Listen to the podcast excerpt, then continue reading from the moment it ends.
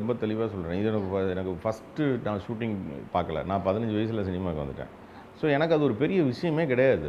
டைரக்ஷனுங்கிறதோ இல்லை வந்து நடிக்கிறதோ அது எனக்கு வந்து கேமராக்கு முன்னாலங்கிறது வந்து எனக்கு அதெல்லாம் புதுசாக வரவங்களுக்கு வேணால் அந்த ஃபியர் இருக்கும். நம்ம பிறந்ததுலேருந்து அதில் தான் இருக்கும். ஸோ அது நமக்கு இல்லை. டேரக்ஷன் அப்படிங்கிறது வந்து நீங்கள் பல்லக்கை தூக்குற மாதிரி நடிக்கிறது வந்து பல்லக்கில் உட்காந்துட்டு போகிற மாதிரி. ஸோ அது ரொம்ப ஈஸி பொங்கல்னு ஒன்று கூப்பிடுவாங்க. அதை சாப்பிடவும் மயக்கம் வந்துடும் அந்த டைமில் டயலாக்கை கொடுத்து பேச சொல்லுவாங்க. அப்போ தூக்கம் தான் வரும். அது ஒன்று தான் கஷ்டம். வேறு வந்து உருவாகிற நதி அந்த இடத்துலையே இந்த கடலில் தான் போய் சேருவேன்லாம் வந்து நம்ம டிசைட் பண்ண முடியாது. அது பாறை பல விஷயங்களை தாண்டி போனால் அது எந்த ரூட்டில் போனால் கரெக்டாக இருக்குங்கிறத வியாபாரத்தலாம் அதை வந்து ஒரு ஏன்னா மக்கள் எதை வந்து ரசிப்பாங்க அப்படிங்கிறத வந்து நீங்கள் சொல்லவே முடியாது. இப்போ அயோத்தி படம் ஆக்சுவலாக சும்மா இதுக்காக சொல்கிறேன் அந்த படத்தை வந்து பெரிய விளம்பரங்கள் இல்லாமல் வெளியிடப்பட்டோம். ஆனால் மக்கள் கொண்டாடினாங்க இல்லையா? ஒரு நல்ல கண்டென்ட்டுங்கிறதுனால மக்கள் கொண்டாடினாங்க. அப்போ அது தேட்டரிக்கல் கண்டென்ட் தானே? அதை போய் ஒருவேளை ஓடிடியில் கொடுத்துருந்தா? அது அது இதைத்தானே வந்து நம்ம எல்லா விஷயங்களுக்கும் கலைஞானி கமலஹாசன் தான் வந்து முன்னோடி. முத முத வந்து ஆவிடை கொண்டு வந்தது அவர் தான். முத முத டிஜிட்டலில் கொண்டு வந்தது அவர் தான். முத முத டால்ஃபியை வந்து குருதிப்புணலில் வந்து கொண்டு வந்தது அவர் தான். நீங்கள் இப்போ பார்க்குற சவுண்ட் சிஸ்டத்தையே அத்தனை வருஷங்களுக்கு முன்னாலே அவர் அறிமுகப்படுத்தியிருக்காரு இல்லையா? அப்படி வந்து அவர் அறிமுகப்படுத்தினது தான் விஸ்வரூபத்தில் ஓடிடியும் இனிமேல் ஃப்யூச்சர் அதுவாக தான் இருக்கும்னு அன்றைக்கி சொன்னார். அன்னைக்கு அவ்வளோ தூரம் அது பிரச்சனையாச்சு. இன்றைக்கி அதை நோக்கி தானே போய் சேர்ந்துருக்கு?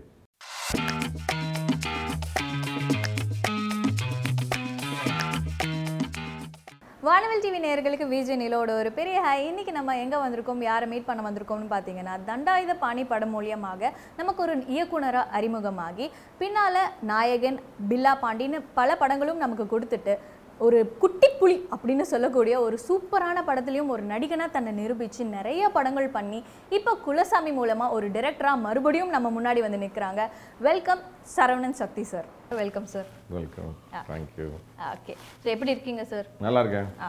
ஸோ நீங்கள் வந்து நாலு படங்கள் டைரக்ட் பண்ணியாச்சு அண்ட் நிறைய படங்களும் நடிச்சாச்சு. உங்களை நீங்கள் வந்துட்டு ஒரு டைரக்டராக முன்னிறுத்திப்பீங்களா? இல்லைன்னா வந்து ஒரு ஆக்டராக முன்னிறுத்திப்பீங்களா? உங்களுடைய பர்சனல் ஃபேவரெட்னு எது சொல்வீங்க?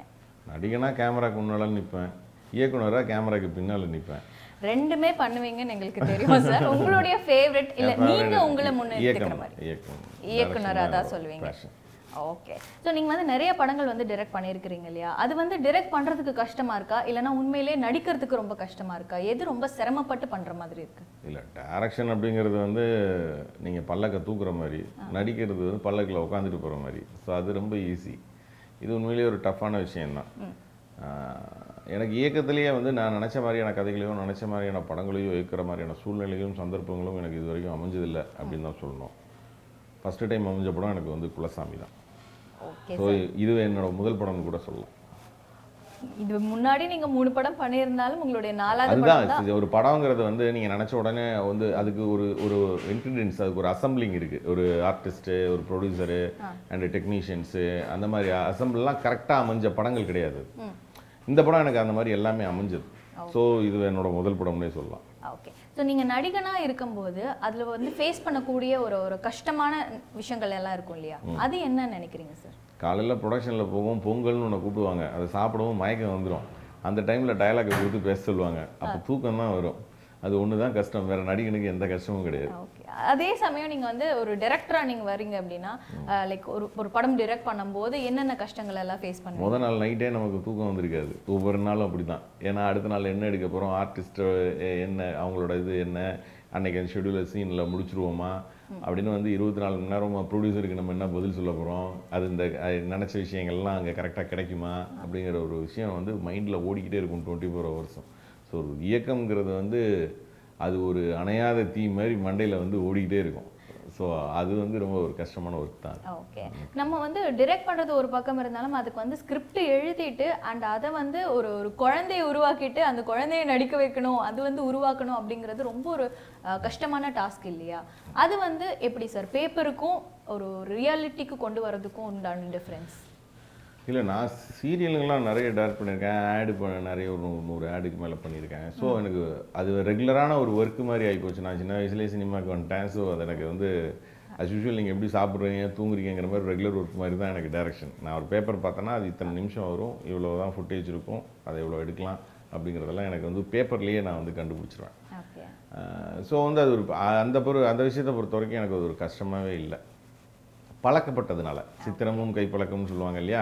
அந்த மாதிரி ரெகுலராக அந்த ஒர்க்கை பண்ணதுனால அது ஒரு கஷ்டமான விஷயமா எனக்கு இல்லை. Okay sir. இப்போ வந்துட்டு உங்களுடைய படங்கள் எல்லாமே வந்து இப்போ குலசாமி வரைக்குமே வந்து ஒரு ஒரு வில்லேஜ் பேஸ்டாவோ இல்லைன்னா வந்து உங்களுடைய ஒரு மனசுல இருந்து நீங்க வந்து ஒரு ஊர் சார்ந்த ஒரு கதை வந்து ஏதாவது ஒரு விதத்துல வந்து கனெக்ட் பண்ணி எடுத்துட்டு வந்துடுறீங்க இல்லையா? அது எதனால? நான் வளர்ந்தது வில்லேஜ் ஓகே. ஸோ வில்லேஜோட நேட்டிவிட்டி என்னங்கிறது எனக்கு ரொம்ப நல்லா தெரியும். நான் நடித்த படங்களும் ஏன் வில்லேஜாக இருக்குது அப்படின்னு சொன்னீங்கன்னா நான் நடித்த படங்களும் வந்து எல்லாமே வில்லேஜ் இயக்குனர்கள் என்னோட க்ளோஸ் ஃப்ரெண்ட்ஸு முத்தையா சாராக இருக்கட்டும் இல்லை சீன்ராம் சாமி அண்ணனாக இருக்கட்டும். அப்படி எல்லாருமே வந்து மண் சார்ந்த இயக்குனர்கள் விருமாண்டி எல்லாமே அது மாதிரி அமைகிறதுனால உங்களுக்கு அந்த மாதிரியான ஒரு பார்வை கிடைக்குது வேற. Okay sir. இப்போ எப்படின்னா ஒரு டைரக்டர் ஆகணும்னா இந்த காலகட்டத்தில் வந்துட்டு ஏடியா செய்கிறது ரொம்ப ஒரு ஈஸியான ஒரு டாஸ்காக இருக்கு இல்லையா? பட் ஆனால் நீங்கள் உங்கள் டைமில் வந்துட்டு ஒரு ஏடியா போகணும் அப்படின்னா அது ரொம்ப எங்கள் டைமில் ஏடியா சேர்றது தான் பெரிய கஷ்டம். அதுதான். ஏடியா சேர்ந்து நீங்கள் ப்ராப்பராக ஒரு பத்து படம் ஒர்க் பண்ணிட்டீங்க இல்லை அஞ்சு படம் ஒர்க் பண்ணிக்கிட்டீங்கன்னா உங்களுக்கு இயக்குறது பெரிய கஷ்டமாக இருக்காது. நீங்கள் வேலை பார்க்குறப்பவே உங்கள் ப்ரொடியூசரோட நோட்டரில் இருப்பீங்க. கண்டிப்பாக வந்து நல்ல பையன் நான் வேலை பார்க்குறேன் நான் இவனை கூப்பிட்டு ஒரு படம் கொடுக்கலாமே அப்படின்னு சொல்லி கொடுப்பாங்க. இப்போ அப்படி கிடையாது. இப்போ அப்படியே ஆ. நீங்கள் வந்து இப்போ அசிஸ்டன்ட் டேரக்டராக ஒர்க் பண்ணி தான் வந்து ஒர்க் பண்ணணும் இல்லை. உங்களை ப்ரூவ் பண்ணிக்கிற நீங்கள் ஒரு நாள் ஷார்ட் ஃபிலிம் எடுத்தால் போதும். அந்த ஷார்ட் ஃபிலிம் இம்ப்ரெசிவாக நீங்கள் எடுத்துட்டீங்கன்னாவே அது உங்களுக்கு ஒரு பக்கா ஐடென்டி கார்டு ஆகிடுது ஸோ அந்த ஐடி கார்டை வச்சு நீங்கள் வந்து ஸோ டெக்னிக்கலாக அதில் ஸ்டாண்டர்டாக உங்களோட டீம் குரூ ஒர்க் பண்ணி இருந்துச்சுன்னா அதை பார்த்தாவே வந்து இம்ப்ரெஸ் ஆகிட்டாங்கனாவே ஆட்டோமேட்டிக்காக அவங்க வந்து உங்களுக்கு படம் கொடுக்குற மாதிரியான சூழ்நிலை வந்து இப்போ வந்துருது இல்லையா? நிறைய ஷார்ட் ஃபிலிம் டேரக்டர்லாம் இன்றைக்கி பெரிய சக்ஸஸ்ஃபுல் டேரக்டருங்களா இருக்காங்கல்ல. அதுதான் ரீசன் ஓகே ஸோ இந்த ஒரு கேள்வி எப்படின்னா ஒரு நைன்டிஸ் டைரக்டராக இருக்கிறவங்க டூ தௌசண்டில் இருக்கக்கூடியவங்களுக்கும் இப்போ ரீசெண்டாக டூ தௌசண்ட் டென் டுவெண்ட்டி இப்படி வர டைரக்டர்ஸ்க்கும் ரெண்டு டெக்கேட்க்கும் என்ன டிஃப்ரென்ஸ்னு நீங்கள் ஒரு டைரக்டராக பார்க்குறீங்க சார் இது உண்மையிலேயே ஒரு கஷ்டமான கேள்வி. கண்டிப்பாக ஒரு ஜென்ரேஷன் கேப்புங்கிறது இருக்க தான் செய்யும். நாங்கள் அந்த காலத்தில் அப்படின்னு வாங்கல்ல இப்போ நம்ம அப்பா அம்மா எல்லாம் ஆமா. அஹ் அப்போ அது மாதிரியான இது வந்து நம்ம எங்கள் டீம் இப்போ இந்த மாதிரி சொல்லும் போது சொல்லுவாங்க இல்லையா? பட் இப்போ இருக்கிற யூத் அப்படின்னு சொல்ல போனால் வந்து அவங்களுக்கு வந்து கதை அப்படிங்கிறத எங்கள் காலகட்டம் ரொம்ப ஸ்ட்ராங்காக பண்ணாங்கன்னு நினைக்கிறேன். அதில் ஒரு சாங்குக்கு ஒரு நாலு சாங் இருக்கும். அதுக்குள்ளே வந்து தங்கச்சி சென்டிமெண்ட் இருக்கும். இப்போ நீங்கள் ஃபார் எக்ஸாம்பிள் இது எப்படி உங்களுக்கு புரிய வைக்கணும் அப்படின்னா இன்னைக்கு சாங்ஸ் அப்படின்னா ஒரு குத்து சாங்கும் ஒரு லவ் சாங்ஸும் மட்டும்தான் வந்து வைரல் இல்லைனா வந்து சரக்கு போட்டு ஆடுற மாதிரியான ஒரு சாங் இந்த மூணு சுச்சுவேஷனை தாண்டி நீங்கள் வந்து வேறு சுச்சுவேஷன்ஸில் இப்போ வர்ற படங்கள்ல அநேகமாக நீங்கள் பார்த்துருக்க மாட்டீங்க மேக்ஸிமம் மோஸ்ட் ஆஃப் த படத்துல பாட்டுகளே ஆ, பாட்டுகளே வரல இல்லையா? அந்த காலகட்டத்தில் அப்படி கிடையாது. ஒரு தங்கச்சி சென்டிமெண்ட் இருக்கும் அப்பாவுக்கு ஒரு சென்டிமெண்ட் இருக்கும் அம்மாவுக்கு ஒரு sentiment- இப்படி எல்லா சென்டிமெண்ட் சாங்ஸ் இருக்கும். அது நிறைய வெரைட்டி ஆஃப் சுச்சுவேஷன்ஸ் இருக்கும். கதை வந்து ஸ்ட்ராங்காக இருக்கும். இப்போ இருக்கிற மக்கள் வந்து கதையை ரொம்ப வந்து நீங்கள் உட்காந்து அதெல்லாம் சீரியல்லே நிறைய நாங்கள் பார்த்துட்டோம் வீட்டுக்கு பேர் பண்ணுறாங்க ஸோ படத்தில் லைட் வெயினில் அதை எவ்வளோ இன்ட்ரெஸ்ட்டாக சொல்கிறோம் அப்படிங்கிற ஒரு விஷயம் இருக்குது அது அவங்க மனசில் தங்குற மாதிரியான ஒரு விஷயத்த நம்ம வந்து அவங்களுக்கு சொல்லணும். இப்போ இருக்க காலகட்டங்களில் வந்து அந்த இப்போ இருக்கிற ரைட்டர்கள் அதை சிறப்பாகவே பண்ணுறாங்க புது புது கான்செப்ட்டு அந்த ரெகுலர் கான்செப்ட் இல்லாமல் வேற அயோத்தி மாதிரியான படங்கள். இப்போ யாத்திசையெல்லாம் வந்து வந்திருக்கு இல்லையா? அது மாதிரியான படங்கள்லாம் வந்து வேற வேற கான்செப்ட்ஸில் எடுக்கிறதுனால அது வந்து உண்மையிலேயே வரவேற்கத்தக்க ஒரு விஷயம். ஓகே ஸோ இந்த காலகட்டத்தில் இருக்கக்கூடிய டைரக்டர்ஸோட அந்த காலகட்டத்தில் இருந்த டைரக்டர்ஸ் வந்துட்டு போட்டி போறதுக்கு ரொம்ப கஷ்டமா இருக்கா? இல்ல அது ஜெனரேஷன் கேப்னால இல்லை கண்டிப்பாக கஷ்டமா அப்படியெல்லாம் சொல்லவே முடியாது. எந்த க கஷ்டமாக இருந்தால் இன்றைக்கி வந்து என்ன எவ்வளோ பெரிய டேரக்டருங்க இருக்கிற எல்லா பெரிய டேரக்டருங்களும் வந்து அந்த காலகட்டத்தில் இருக்கும்போது இன்னைக்கு பெரிய டேரக்டருங்களா இருக்காங்க. ஸோ அதெல்லாம் வந்து நீங்கள் யார் இப்போ அஞ்சு விரலும் ஒரு கையிலேயே ஒன்றா இல்லை அப்படிங்கும்போது கேரக்டருங்களும் ஒன்றா இருக்க மாட்டாங்க. ஒவ்வொரு டேரக்டருக்கும் ஒரு டேலண்ட் இருக்கும். எவ்வளோ தான் இது பண்ணால் கூட நீங்கள் இன்றைக்கும் பாரதிராஜா ராஜா ஒரு ம- ஒரு அந்த ஒரு ரெப்புடேஷனை வந்து நம்ம யாராலையும் ஒன்றும் பண்ண முடியாது இல்லையா? பாக்கியராஜையா அவங்களுக்கு. அது மாதிரி தான் அது வந்து இப்போ அவங்களோட டேலண்ட்டை பொறுத்து தான் அது. ஓகே. ஸோ இப்போ வந்து உலகமே ஓடிடி நோக்கி வந்துட்டு அந்த தளத்தை நோக்கி போய்கிட்டு இருக்கு இல்லையா? ஸோ சாருடைய படங்கள் வந்து ஓடிடி சார்ந்த மாதிரி நீங்க எடுக்கிற மாதிரி பிளான்ல இருக்கீங்களா? இல்ல உங்களுடைய வெப் சீரிஸா இருக்கலாம்? ஏதாவது? இது வந்து அப்படி ஒரு பிளான்ல ஒரு டேரக்டர் இருக்கவே கூடாது. தன்னோட கிரியேட்டிவிட்டி எங்கே போய் சேரணும்? அவன் வந்து உருவாகிற நதி அந்த இடத்துலயே இந்த கடல்ல தான் போய் சேருவேன்லாம் வந்து நம்ம டிசைட் பண்ண முடியாது.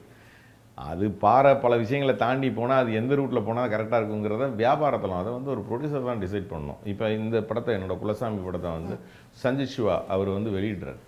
அவங்க தான் வாங்கி அவங்க வெளியிடுறாங்க. பார்த்துருப்பீங்க. விளம்பரங்கள்லாம் வந்து அவங்க பயங்கரமாக வந்து பண்ணி வந்து விளம்புறாங்க ஸோ வந்து அவங்க தான் அதை டிசைட் பண்ணணும். அது நெக்ஸ்ட் லெவல் என்ன வந்து? அது ஓடிடியா இதா? தேட்ரிக்கலா அப்படிங்கிறத படம் பார்த்துட்டு அவங்களுக்கு ஒன்று தோணும். இது தேட்ரிக்கல் வந்தால் இது தேட்ரிக்கல் கண்டென்ட்டு இப்போ ஒரு விஷயம் புதுசாக பேசுகிறாங்க தேட்ரிக்கல் கண்டென்ட் இது ஓடிடி கண்டென்ட்டு அப்படின்னு ஒரு ரெண்டு விஷயமா பிரிச்சுக்கிறாங்க. அப்படிலாம் டிசைட் பண்ணுற விஷயங்கள்லாம் வந்து சினிமாவில் கிடையவே கிடையாது. ஏன்னா மக்கள் எதை வந்து ரசிப்பாங்க அப்படிங்கிறத வந்து நீங்கள் சொல்லவே முடியாது. இப்போ அயோத்தி படம் ஆக்சுவலாக சும்மா இதுக்காக சொல்கிறேன் அந்த படத்தை வந்து பெரிய விளம்பரங்கள் இல்லாமல் வெளியிடப்பட்டோம். ஆனால் மக்கள் கொண்டாடினாங்க இல்லையா? ஒரு நல்ல கண்டென்ட்டுங்கிறதுனால மக்கள் கொண்டாடினாங்க. அப்போ அது தேட்டரிக்கல் கண்டென்ட் தானே? அதை போய் ஒருவேளை ஓடிடியில் கொடுத்துருந்தா? அது நீங்கள் படம் பார்க்குறப்ப வித்தியாசமாக இருக்குன்னு ஒரு பயம் வந்தால் ஓடிடியில் கொடுத்துருப்பாங்க. தைரியமாக கொண்டு வந்து தேட்டரிக்கல் கொண்டு வந்ததுனால தான் தேட்டரிக்கல் கண்டென்ட்டாக சக்ஸஸ் ஆச்சு இல்லையா? அதனால வந்து ஒரு படம் பார்க்கும்போது தெரியும். எங்கள் ப்ரொடியூசர் அப்படி தான் சஞ்சித் சிவா சார் வந்து அது படம் பார்த்துட்டு இது தேட்டரிக்கல் கண்டென்ட் தேட்டரிக் கொண்டு வருவோம் அப்படின்னு சொல்லி தான் வந்து நம்ம படத்தை கொண்டு வராங்க. இப்போ ப்ரொடக்ஷனே வந்துட்டு இப்போ ஒரிஜினல்னு சொல்லிட்டு வெப் சீரிஸே வந்து சில ஓடிடி பேனர்ஸ் மூலமா ஒரிஜினல் சொல்லிட்டு ரிலீஸ் பண்றாங்க இல்லையா? அதெல்லாம் நீங்க என்ன மாதிரி பாக்குறீங்க இல்லை அது இதைத்தானே வந்து நம்ம எல்லா விஷயங்களுக்கும் கலைஞானி கமலஹாசன் தான் வந்து முன்னோடி.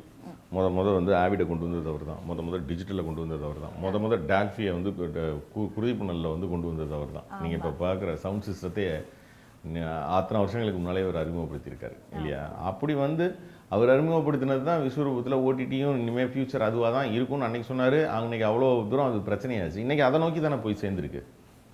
அதுதானே விஷயம். ஸோ இனி வந்து நாளைக்கு மொபைலில் வரும் அப்படின்னு நீங்கள் சொன்னாலும் நம்பலாம். மொபைல்ல இருந்து பே பண்ணிட்டு நீங்கள் மொபைல்லையே படம் பார்க்கலாம்னா சாத்தியம்தான் அது ஓகே சார் நீங்கள் வந்து ரொம்ப ஃபியூச்சரிஸ்டிக்காக உங்களுடைய தாட்ஸ் எல்லாம் இருக்கு. ஓகே ஸோ அடுத்தபடியாக வந்து உங்களுடைய படம் குலசாமி மே ஃபைவ் ரிலீஸ்க்கு தயாராக இருக்கு. ஒரு ரொம்ப வருஷமாக இந்த ஒரு ஒரு சர்ச்சையில் மாட்டி வெளியில் வந்து ரொம்ப ஒரு லைக் சர்ச்சையில் மாட்டின ஒரு படமாக வந்து இது இருக்கு இல்லையா? அது எப்படி உங்களுக்கு ஒரு டைரக்டரா நீங்க இருக்கும்போது ஒரு பத்து மாசம் சுமக்கிற அம்மாவா நீங்க அந்த ஒரு- குழந்தையா வந்து ஒரு பெரிய வந்து ப்ராப்ளம்ஸே கிடையாது. சர்ச்சையே கிடையாது. சின்ன சின்ன விஷயங்கள் அது சர்ச்சையாகுது அப்படின்னா இப்போ எந்த பிரச்சனையும் இல்லாமல் ஒரு படம் நிறைய பிரச்சனைகள்ல இருக்காவே அந்த படம் வெற்றியை நோக்கி போகுதுன்னு அர்த்தம். அவ்வளவுதான் விஷயம். நிறைய ஏகப்பட்ட பிரச்சனைகளோட ஒரு படம் நடக்குதுன்னா அந்த பிரச்சனை கண்டிப்பா வெற்றியை தொடும். அவ்வளவுதான். அதை தாண்டி அதை சொல்றதுக்கு ஒன்றும் இல்லை இதுல பட் ஆனா இந்த இந்த கதை திருட்டு அப்படின்னும் போது வந்துட்டு லைக் குலசாமி எங்க குலசாமி அப்படின்னும் போது நீங்க ரொம்ப இல்ல அந்த பிரச்சனை அந்த டைமே நமக்கு முடிஞ்சு போச்சு இல்லையா? அது வந்து இல்லை அப்படி கிடையாது அப்படிங்கிற ஒரு விஷயத்த வந்து நம்ம அப்பவே பேசி முடிச்சிட்டோம். ஓகே. ஸோ அதுக்கு வந்து ப்ராப்ளம் இல்லை. பட் ஆனா இது ஏன் எனக்கு ஒரு கொஸ்டினாக நான் கேட்குறேன் அப்படின்னா ஒரு டைட்டில்ல உங்களுடைய லைக் குலசாமி எங்க குலசாமி ப்ரொடக்ஷன் இதில் வந்து நீங்கள் ப்ரொடியூசர் கவுன்சிலில் ஒரு விஷயம் இருக்குது ம். நீங்கள் குலசாமின்னு வச்சா அப்புறம் நீங்கள் எங்கே குலசாமி அப்படின்னு வச்சீங்கன்னா அப்படி ஒரு டைட்டில் வச்சா அதுக்கு நீங்கள் என்ன வேணாலும் நீங்கள் மாற்றி பண்ணிக்க முடியாதுல்ல? அவங்க ரெஜி அவங்க ரெஜிஸ்டர் பண்ண மாட்டாங்க. ப்ரொடியூசர் கவுன்சிலில் ரெஜிஸ்டர் பண்ண மாட்டாங்க. இதுதான். ஸோ இந்த ஒரு நிலையில இருக்கும்போது நாயகன் அப்படிங்கிறதும் ஒரு கான்ட்ரடிக்டரியா ஆ, இருக்கு அதுதான் விஷயம். இப்போ என்னன்னா அதை அவங்க கம்பெனியோட பெர்மிஷனோட நீங்கள் வைக்கலாம். நீங்கள் எந்த கம்பெனி எடுத்திருக்கோ அந்த கம்பெனியோட பெர்மிஷன் லெட்டர் உங்களுக்கு வந்து இந்த டைட்டில் நீங்கள் வச்சுக்கலாம். இப்போ முன்னாலேயே இருந்தது ஒரு பத்து இருபது வருஷம் கழிச்சு நீங்கள் அந்த டைட்டில் யூஸ் பண்ணிக்கலாம் அப்படிங்கிற ஒரு இது இருக்குது அதனால நீங்கள் அந்த டைட்டிலோட எந்த கம்பெனி எடுத்தாங்களோ அவங்கள்ட்ட நீங்கள் பெர்மிஷன் வாங்கிட்டீங்கன்னா இப்போ ஏன் அவ்வளோக்கு ஏன் போகிறீங்க ஒரு ப்ரொடக்ஷன் வந்து ஸ்டுடியோனில் எடுத்த படம் அந்த தர்மதுரை. தர்மதுரை ஏற்கனவே வந்திருக்கு இல்லையா ஆமா. அந்த தர்மதுரை தான் நாங்களும் வச்சுருக்கோம் வச்சுருந்தோம். அது எப்படின்னா நாங்கள் பெர்மிஷன் லெட்டர் வாங்கியிருந்தோம். அதனால வந்து நாங்கள் அதை பண்ணுறோம் ஓகே. நீங்களும் வந்து ஒரு ஒரு சில இடத்துல வந்துட்டு லைக் நான் பத்தாயிரம் ரூபாய் அவர் எனக்கு கொடுத்தாரு அப்படிங்கிற ஒரு விஷயம் இருக்கு. அண்ட் லைக் நானும் வந்து நாற்பதாயிரம் ரூபாய் கொடுத்தேன் அப்படிங்கிற ஒரு லொக்கேஷன் பார்க்க போகிறோம் லொக்கேஷன் பார்க்க போகிற இடத்துல வந்து அந்த கம்பெனிக்கு நம்ம வந்து கமிட் ஆகிருக்கோம் ஒரு கதை சொல்கிறோம் அவங்க வந்து இப்போ போய் லொக்கேஷன் பார்த்துட்டு சொல்கிறாங்க லொக்கேஷன் பார்க்குறதுக்கு நம்ம ஒரு as டேட்டா நமக்கு தான் வந்து கொடுப்பாங்க. அப்போ வந்து நம்ம பார்த்துட்டு வர்றோம். எனக்கு ரெண்டு நாள்லயே கம்பெனியோட சரியான உடன்பாடு இல்லை. அது அவங்களும் அதை வந்து இது பண்ணிக்கிறாங்க. ஆமாம் இப்போ வந்து அது ஒரு ஒரு கம்பெனியில் நம்ம நினச்சா நம்மளே நினச்சாலும் டைரக்ட் பண்ணிட முடியாது. அதுக்கு ஹீரோட ஒத்துழைப்பு வேணும் டெக்னீஷியன்ஸோட ஒத்துழைப்பு வேணும் சுற்றி இருக்கவங்களோட ஒத்துழைப்பு வேணும். அவங்களோட என்னோட அசிஸ்டன்ஸே கூட கன்சல்ட் பண்ணாமல் நான் ஒரு இடத்துல போய் கமிட் ஆகிட முடியாது. இல்லை வேணாம் இது இது நமக்கு சரியாக வராது. நம்ம நினச்ச மாதிரி எடுக்க முடியாது. இந்த கதை அதை நோக்கி வந்து போகாது. நம்ம நினச்ச மாதிரியான ஒரு இடத்த போய் எட்டுறதுக்கு இந்த இடம் சரி கிடையாது. அப்படின்னு ஒன்று தோணுச்சுன்னா நம்ம அந்த இடத்துல இருக்க மாட்டோம்ல. அதுதான் சி அதனால நாங்கள் இன்னொரு கம்பெனி வந்து இப்போ நான் வந்து தேர்ந்தெடுத்துட்டேன். தேர்ந்தெடுத்துட்டு நான் வந்து அவர்கிட்ட சொல் அவர்கிட்ட வந்து இன்ஃபார்ம் நம்ம சொல்லாமையும் அப்படி போல இல்லை கண்டிப்பா. பிரச்சனை வந்து எனக்கும் அவருக்கும் எந்த விதத்தில் எந்த பிரச்சனையும் கிடையாதுல்ல. அவருக்கும் ஹீரோவுக்கும் உண்டான பிரச்சனையை தான் வந்து வேற மாதிரி அவர் ப்ரமோட் பண்ணார். அதனால தான் அது கான்ட்ரவர்சி ஆச்சு. அஹ் இதே விஷயம் தான் வந்து இப்போ விமல் சாருக்கும் கூட அவர் பல வருஷமா வந்து அவர் இண்டஸ்ட்ரியில லைக் சர்வை பண்ணணும் அப்படின்னு நினைச்சாலும் ஏதோ ஒரு விதத்துல அவருக்கு தடங்கள் வந்துகிட்டே இருந்தது இல்லையா? அது எப்படி சார்? இல்லை இதில் முதல்ல வந்து நான் பெரிய தேங்க்ஸ் சொல்லணும் அப்படின்னா வந்து விமல் சாருக்கு தான் சொல்லணும். ஏன்னா நான் வந்து ஹீரோக்களை வச்சு படம் பண்ணல இது வரைக்கும். எல்லாம் புது ஹீரோ வச்சு பண்ணோம் ஜேகே ரிதீஷை வச்சு பண்ணோம். அந்த மாதிரியாக தான் நம்ம பண்ணிட்டு இருந்தோம். என்னைய வந்து நான் ஃபஸ்ட்டு டைம் ஹீரோவை வச்சு பண்ணுற ஒரு படம். இந்த கதையை நான் அவர் சொல்லும் போதே வந்து ரெண்டாவது விமல் அப்படிங்கிற ஒருத்தர் வெறும் நடிகர் மட்டும் கிடையாது. என்னோட நெருங்கிய நண்பன் எனக்கு பர்சனல் லைஃப்லேயும் நண்பன். எல்லா விஷயத்தையும் ஷேர் பண்ணிக்கிற ஒரு ஃப்ரெண்டு ஸோ வந்து அவர் அந்த கதையை சொல்லவுமே வந்து இது கரெக்டாக இருக்குது பங்காளி. இது வந்து நம்ம டெஃபினட்டாக இது வந்து நம்ம வந்து பண்ணோன்னா ஒரு சம பேர் கிடைக்கும். நீங்கள் ஒரு விஷயத்த வந்து நான் வழக்கமாக பண்ணுற ஒரு விஷயத்த நீங்கள் மாற்றணும்னு ஒன்று நினைக்கிறீங்க. அந்த விஷயத்தை நீங்கள் ஸ்ட்ராங்காக பண்ணீங்கன்னா நான் தான் ஒரே ஒரு வார்த்தை சொன்னேன். இந்த வந்து நீங்கள் வழக்கமாக பார்க்குற விமலை இதில் பார்க்கக்கூடாது. அந்த விஷயத்தை நம்ம மாற்றணும் அதுக்கு உண்டான ஸ்கிரிப்ட் இது அப்படின்னு சொல்லி தான் வந்து நான் ஒரு விஷயம் பண்ணியிருக்கேன். அதை நீங்கள் ஸ்க்ரீனில் பார்க்கும்போது அந்த மேஜிக் கன்ஃபார்மாக ஒர்க் அவுட் ஆகிருக்கு அதை பாருங்கள் கண்டிப்பா சார் ஸோ இப்போ நீங்க சொல்லுங்க அஹ், படம் வந்து வில்லேஜ் சார்ந்து இருக்குது. நிறைய கேரக்டர்ஸ் வந்துட்டு உள்ள இருக்கிறாங்க.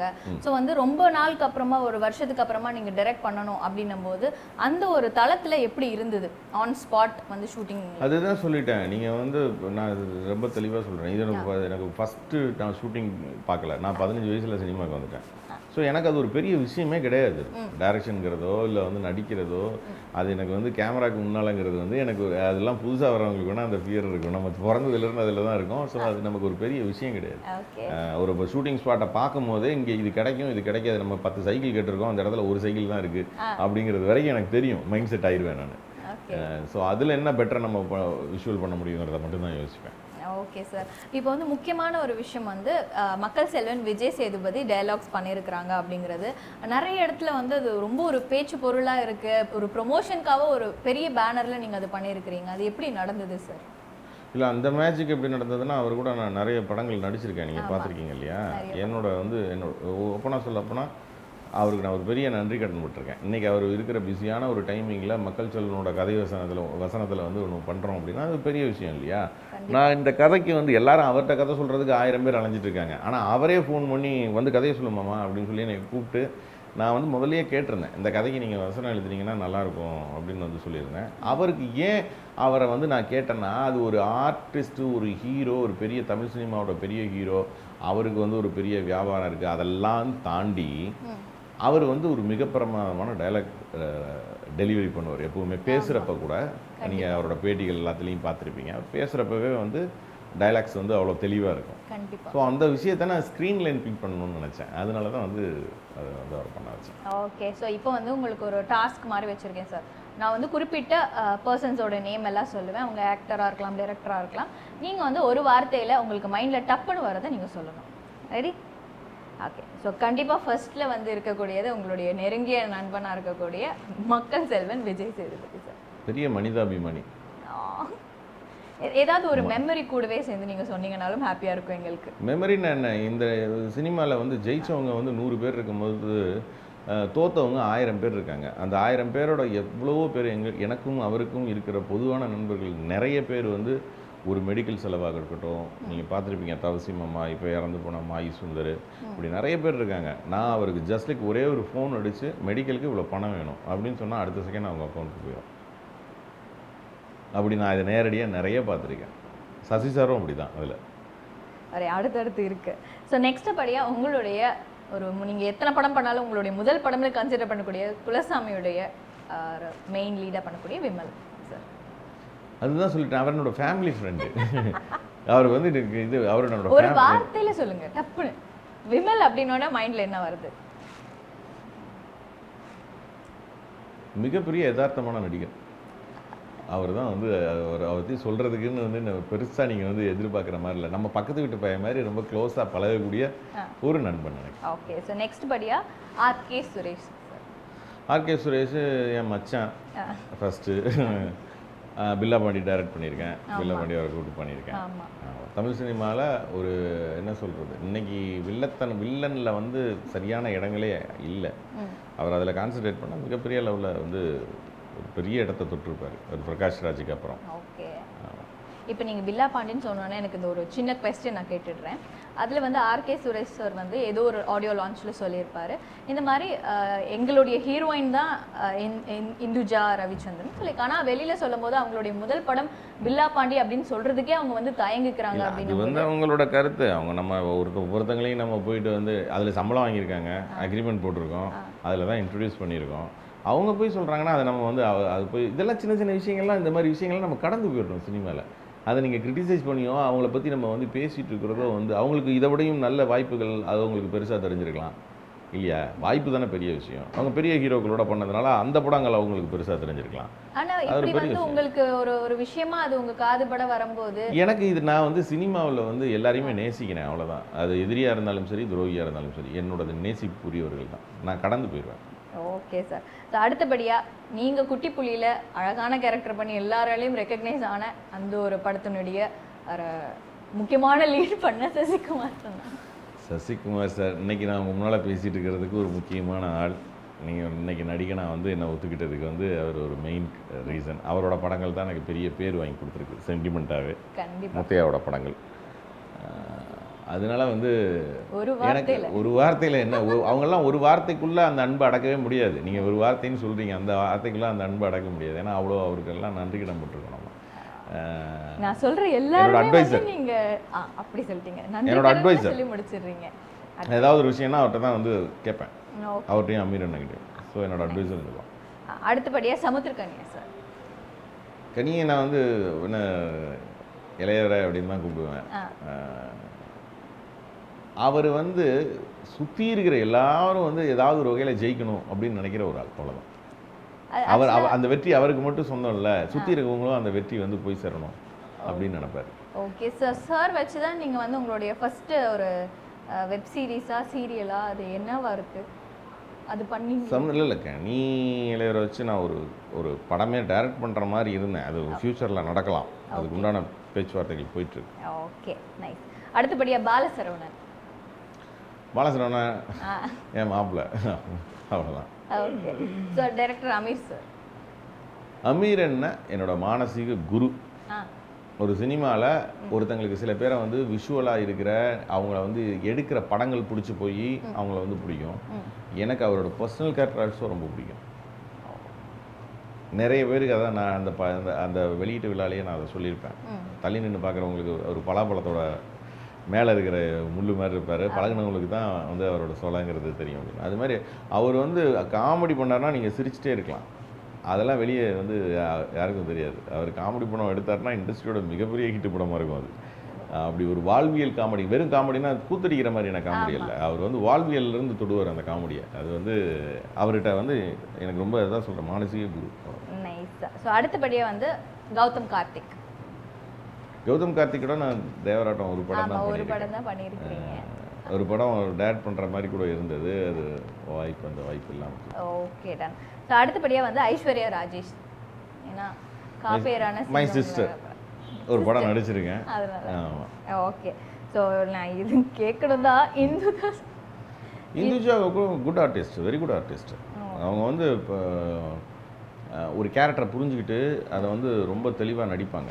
அவங்க இன்னும் பெரிய உயரங்களுக்கு வந்திருக்க வேண்டிய ஒரு ஆர்டிஸ்ட் அவங்க கேரக்டர் ஆர்டிஸ்டாவோ இல்லாமையே ஒரு ஹீரோயினாவே அவங்க வந்து இன்னும் பெரிய உயரங்களுக்கு சென்றிருக்க வேண்டிய ஒரு ஆள். இப்போ நான் சொல்லக்கூடிய ஒரு ஆள் வந்து நீங்கள் ஒரே வார்த்தையில் டப்புன்னு சொல்லி முடிச்சிடணும். ரொம்பலாம் நீங்கள் வந்து எதுவுமே பேச தேவையில்ல அப்படிங்கிற மாதிரி உங்களுக்கு நான் சொல்லிடுறேன். ப்ரொடியூசர் சிங்காரவேல்.